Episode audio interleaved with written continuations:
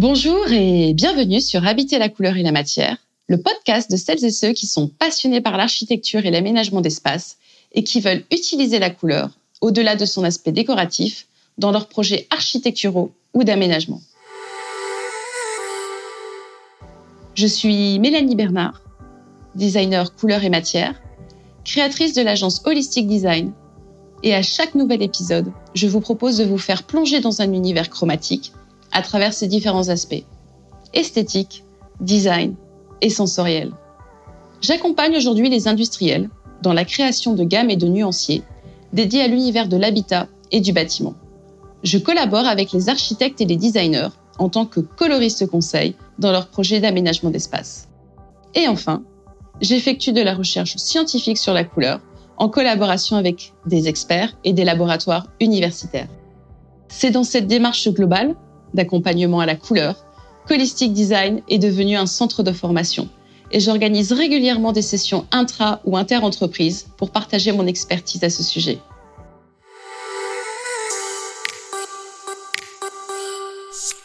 Dans ce premier épisode, je vous propose de parler du rôle fondamental de la couleur dans notre vie quotidienne et notamment dans la perception des espaces de vie. En préambule, je souhaiterais partager cette citation de Goethe. Goethe est un romancier, un scientifique et un théoricien de l'art du XIXe siècle, qui en 1810 a écrit dans son livre sur le traité des couleurs. Les couleurs agissent sur l'âme, elles peuvent y exciter des sensations, y éveiller des émotions, des idées qui nous reposent ou nous agitent et provoquent la tristesse ou la gaieté. Aujourd'hui, nous savons que nos yeux distinguent en moyenne 2 millions de couleurs. Chacune de ces couleurs ont un impact psychologique propre à chacun d'entre nous que nous en ayons conscience ou non. Il est d'ailleurs démontré scientifiquement qu'elles ont un réel impact sur notre état d'esprit et notre état d'âme. Notre vision est donc un élément clé dans ce process perceptif. Le premier impact ressenti est du type de l'impression. Cela nous permet de définir si les espaces sont chauds ou froids, accueillants ou pas, stimulants ou apaisants. Le second impact, quant à lui, est lié à l'interprétation de notre esprit, une sorte de construction mentale en fait. Notre cerveau crée des connexions rapides d'associations affectives, subjectives ou objectives, sous l'effet des couleurs et des matériaux choisis. Outre l'émotion et la sensation résultant de cette interprétation mentale, la couleur dans ce cas devient une question de préférence personnelle. Ces émotions générées naissent spontanément et diffèrent selon les individus, selon leur genre, leur tranche d'âge, mais aussi leur culture. En effet, derrière une couleur, il y a aussi toute une symbolique, un langage, un vécu qui nous permettent de générer des émotions. Ce rôle de la couleur doit être considéré avec le facteur clé de la lumière. En aménagement d'espace, la lumière peut influer fortement sur la perception d'une surface et en modifier complètement une nuance et donc agir sur le facteur psychologique. Le combo lumière-couleur ainsi créé peut donc fortement impacter la qualité perçue d'une structure, d'un espace ou d'une signalétique. Je vais vous illustrer tout ça par un exemple concret. En aménagement, une croyance psychologique associe les couleurs froides, et le bleu notamment, à l'idée des grands espaces.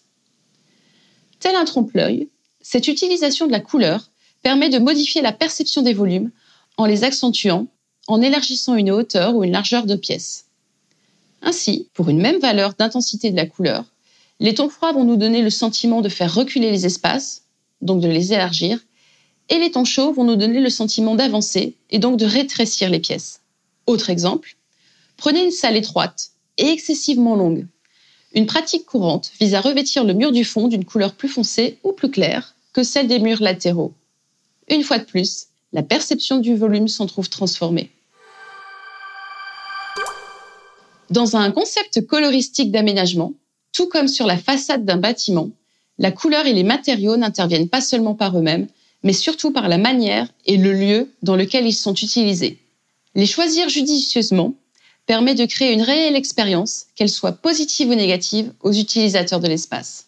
Aux matériaux utilisés, vous l'aurez compris, il faut associer le facteur lumière, mais aussi d'autres facteurs, parmi lesquels l'influence des coloris et des matériaux avoisinants.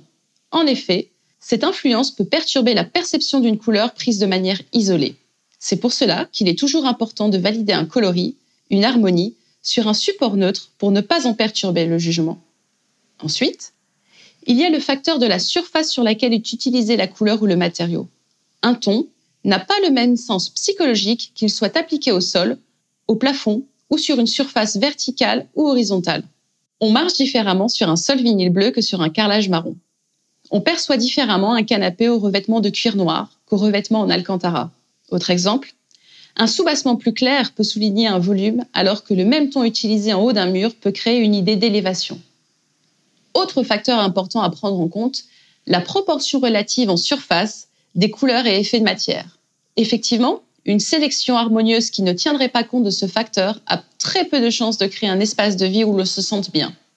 Enfin, le dernier des facteurs, quant à lui, est lié à la forme de la couleur, sachant que la forme en tant que telle aura elle aussi son influence. Prenez un calpinage bien spécifique pour le sol ou le mur. Par calpinage, j'entends le mix de revêtements et de couleurs permettant de créer une composition de formes et de motifs qui délimite les espaces et influence la circulation. Les formes utilisées peuvent elles aussi venir influencer notre perception de l'espace en adoucissant le rythme et en accentuant une sensation de bien-être ou de malaise, voire de communiquer un message tel qu'une sortie de secours. Pour conclure, au-delà de l'aspect esthétique et tendance qu'on lui confère généralement, la couleur permet aussi de transformer complètement les espaces et apporte une dynamique au concept architectural. On peut donc, par une étude de rythme et de valeur, intégrer la couleur comme un levier fonctionnel adapté à l'expérience que l'on souhaite faire vivre aux utilisateurs des espaces.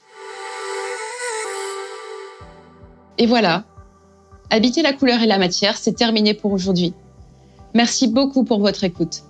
J'espère que cet épisode vous a plu et n'hésitez pas à vous abonner à ce podcast, à le noter et aussi à le partager. N'hésitez pas non plus à vous abonner à ma newsletter et à suivre Holistic Design sur Instagram. Dans le prochain épisode, j'aborderai l'aspect sensoriel de la couleur à travers ses aspects psychologiques et physiologiques. Je vous donne donc rendez-vous dans 15 jours pour une nouvelle immersion chromatique. À très bientôt!